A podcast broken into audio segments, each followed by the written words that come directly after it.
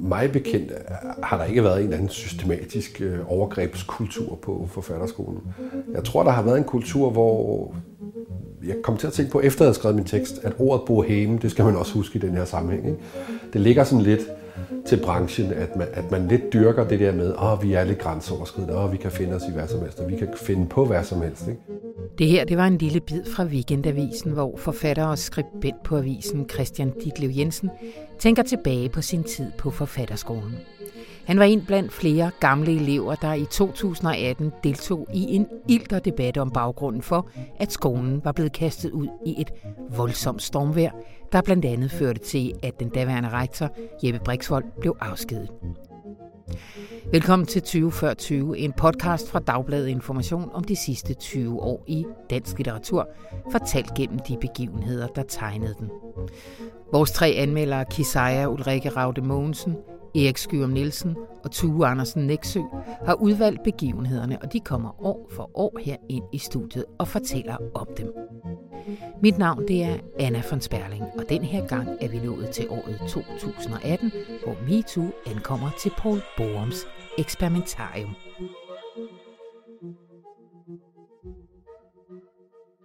Velkommen til, Tue Andersen Næksø. Tak.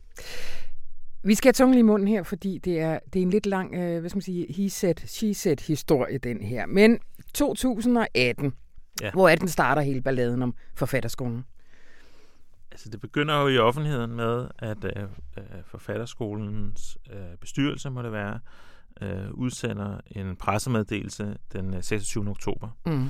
2018. Og i den pressemeddelelse, der skriver de, at de øh, på baggrund af rygter i virkeligheden vil iværksætte en whistleblower-ordning. Altså der har været vedvarende rygter om kulturen på skolen.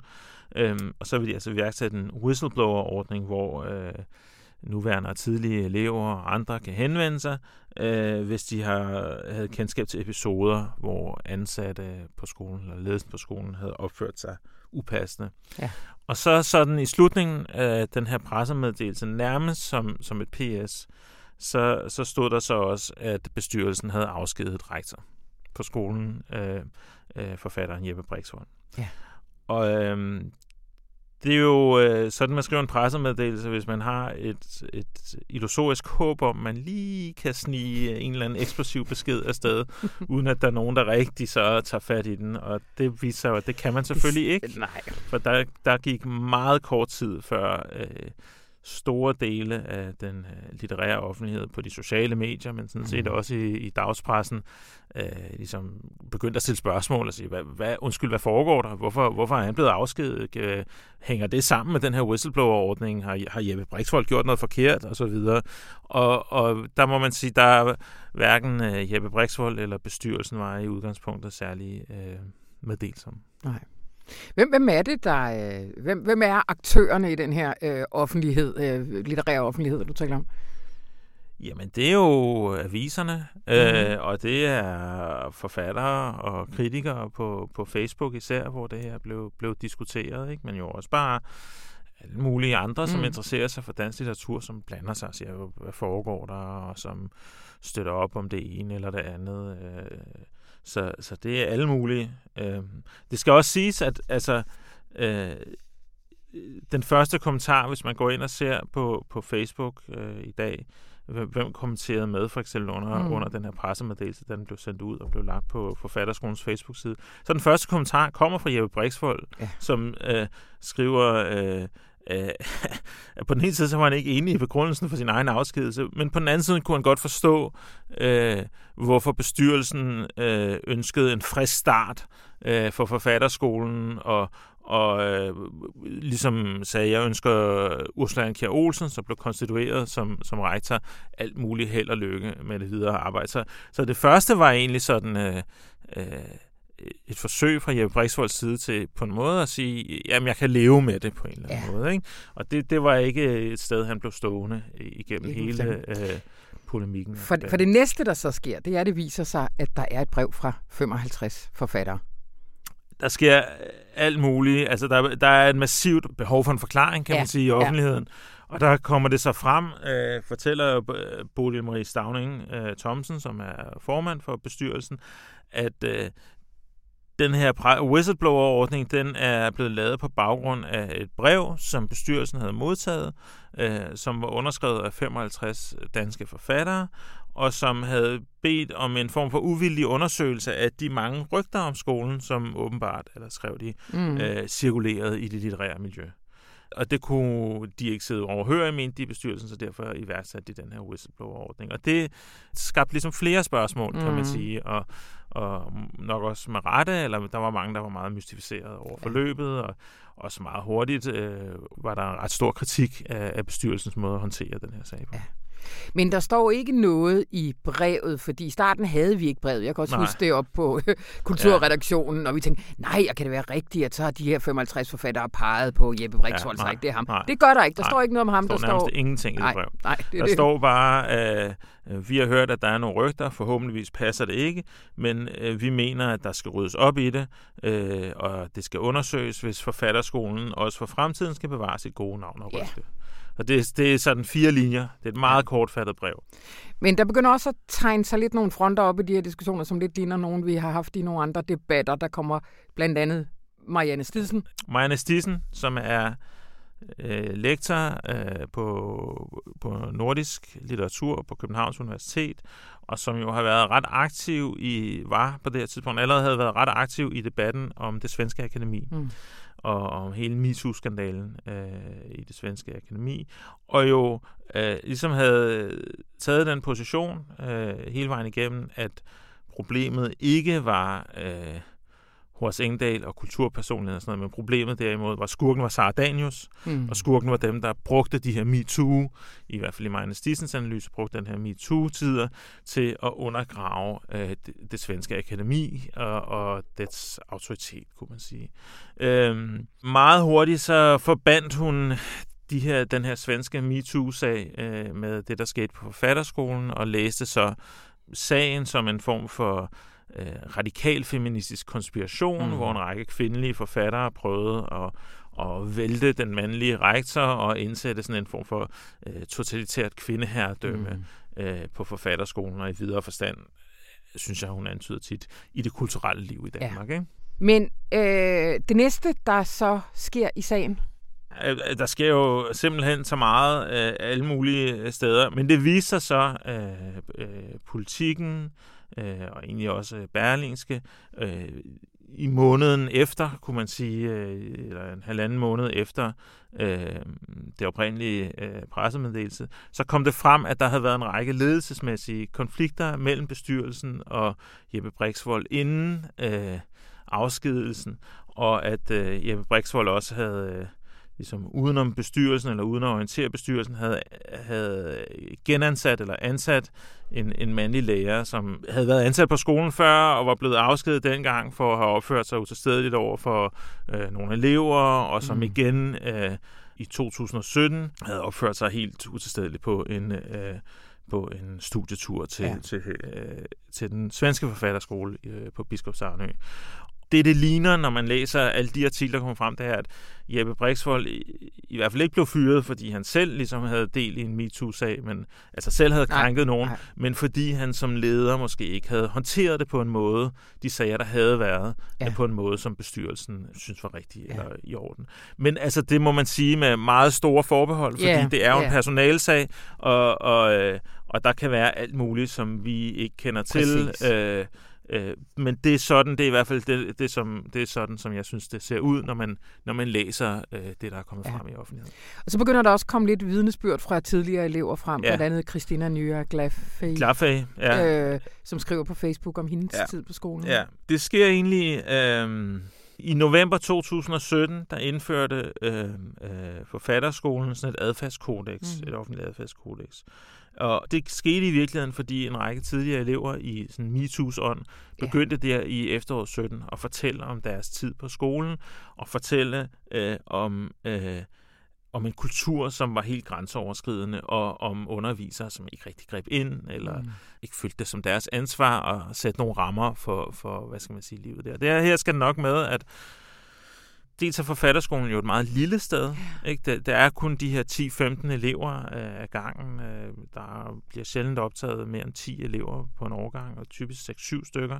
Og øh, det er et meget øh, ubiokratisk eller ustruktureret sted. Mm. Så det er også sådan et sted, hvor ja, der er noget undervisning, men folk hænger også bare ud, ligesom. Mm. Øh, og kan du ikke sige der... helt kort, tu, for folk, der ikke er med? Hvad er det for en skole? Hvad er dens historie? Bare helt kort. Ja, altså forfatterskolen blev jo oprettet øh, af Paul Borum i slutningen slutningen af 80'erne, og var i mange år øh, sådan en form for uofficiel uddannelse nærmest, som Paul Borum bare stod for, og han havde nogle øh, venner, jo nærmest øh, Per Brandt og andre, nogle forfattere, som underviste nærmest uden at få løn. Og der, det, de etablerede sig det her toårige forløb.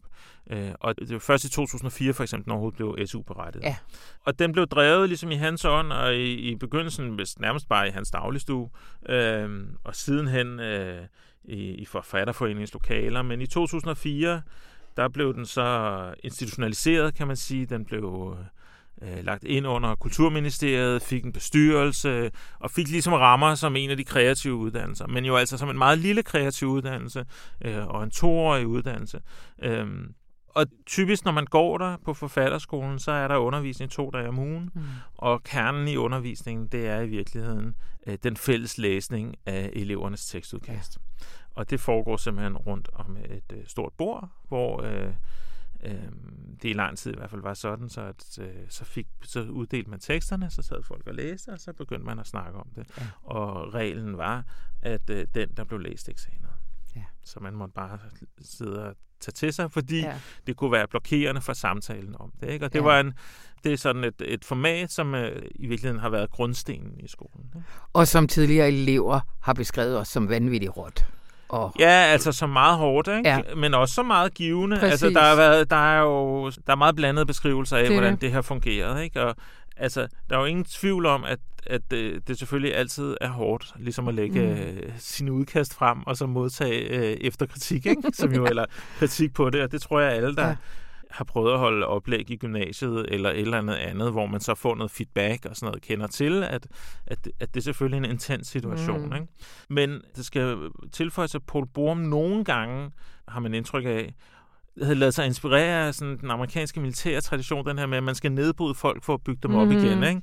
Så der opstod åbenbart meget hurtigt en tradition for sådan usædvanligt barske ja. øh, tekstgennemgange, ikke? Ja. som nærmest øh, mange øh, tidligere forfatterskoleelever, når man snakker med dem, så, så er det nærmest en adelsmærke, at intet, der kan stå i en anmeldelse, er så hårdt som det, der er sket på forfatterskolen. Ikke? Ja. De er ligeglade med, hvad der står i aviserne, for de har prøvet det, der er meget værre. Ikke? Så det bliver sådan lidt, øh, vi, klarede, øh, ja. vi klarede den her militærøvelse, ikke? og nu ja. er der intet, der kan sove os. Ikke? Og det er klart, når der, når der kommer den her... Øh, altså uforsonlig eller rå tone, eller i positiv beskrivelse en, en samtale, der udelukkende handler om litteraturen, uden at tage hensyn til alt muligt andet. Sådan, ville, ja. sådan har P.O. Brandt for eksempel beskrevet det. Så er det barst, og det bliver jo mm. især barst, fordi det rum jo ikke er, selvom der er en drøm om, at det skal være uden hierarkier og ja. sådan noget, så er der jo en masse sociale hierarkier, og der er en masse spørgsmål om, hvem har autoriteten, hvem har ikke autoritet.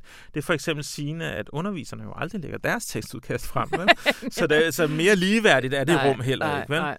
Det her med de forskellige syn på, hvordan mm. de her tekstlæsningssessioner er, det blev lidt repræsenteret også i to forskellige indlæg, der kom i debatten nemlig Christian Ditlev Jensen og Peter Højrup, ja. der kom med to, øh, og de var jævnaldrende, eller hvad det hedder, ja. havde gået på samme årgang. Kan du ja. lige sige lidt om det? Jo, altså... Øh... Lad mig lige bare for at afslutte ja. det med Christina Nyre Glafag. Ja. Det, hun beskrev, var en kultur, hvor der ligesom i virkeligheden foregik øh, seksuelle krænkelser, men ja. også hvor der var enormt hård druk. Og som hun siger, øh, der var samtaler også elever imellem om mange grænseoverskridelser. Der var samtaler om direkte overgreb, men aldrig nogen, der tog det op for alvor, hverken med rektor, lærer eller bestyrelse. Jeg ved ikke, hvorfor det på den måde ikke var muligt at sætte ord på. Jeg har tit skammet mig over det siden, skammet mig over ikke at stå stille mig frem, fordi at mine medstuderende de gik hårdest ud over. Ikke? Mm. Det er jo ikke beskrivelsen af et godt undervisningsmiljø, vel? øhm, og i virkeligheden kan man sige, det som, for at vende tilbage til Christian Ditlev Jensen og Peter Højrup, det var en udløber af den her... Øh, afskedelse af Jeppe Brexvold, kan man se, så havde øh, Weekendavisen fik den i mine øjne glimrende idé at bede øh, Christian Ditlev Jensen, som skrev, skriver nogle gange på Weekendavisen, om at bare fortælle om sin tid på forfatterskolen. Ja. Ikke? Fordi der går så mange myter, og der er også mange røverhistorier at fortælle. Ikke?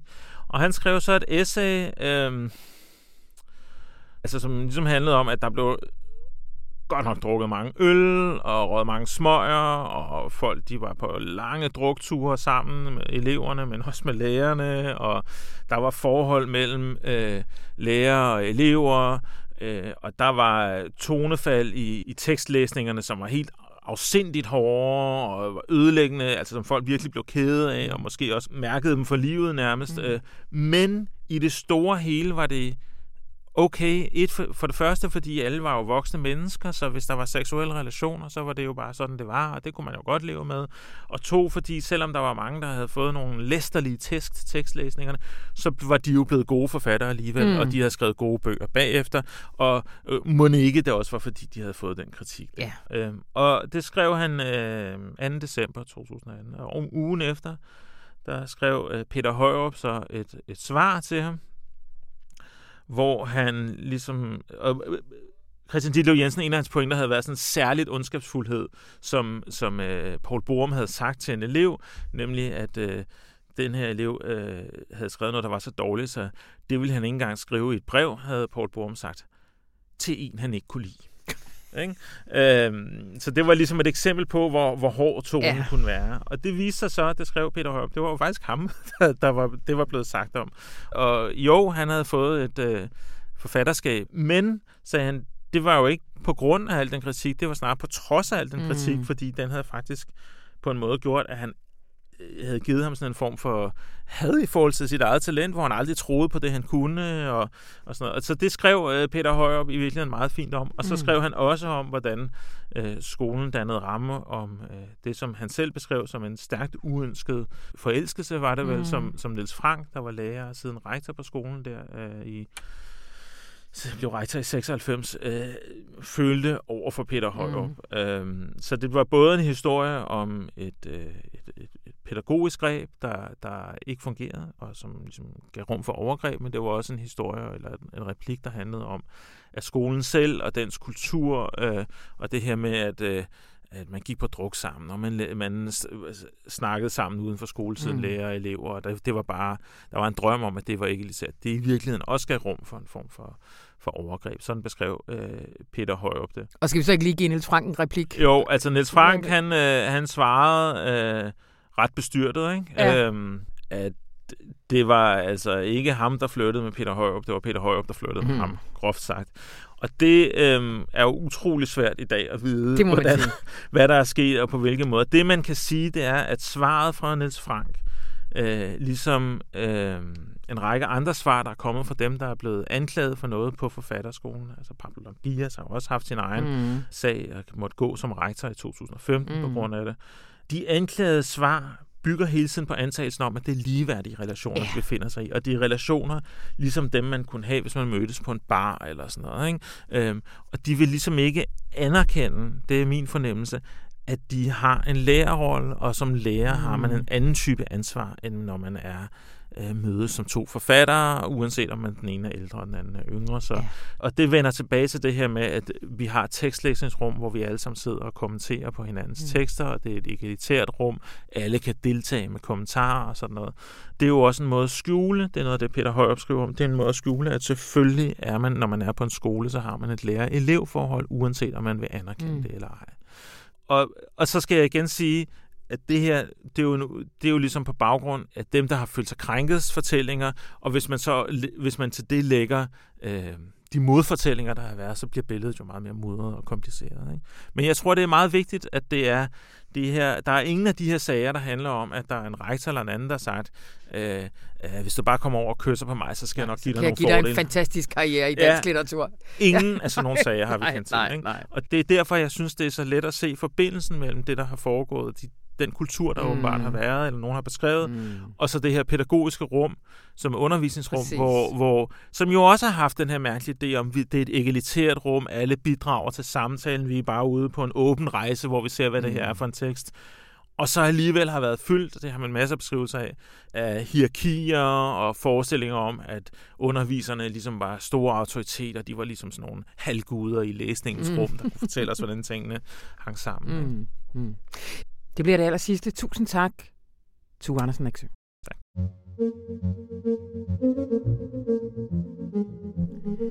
Det var 20 før 20 for denne gang. Lyt endelig med næste gang. Og læs også med, fordi Informationsforlag har udgivet en bog af samme navn, hvor de tre anmeldere går meget mere i dybden, end vi kan nå her. Du kan købe den på butik.information.dk.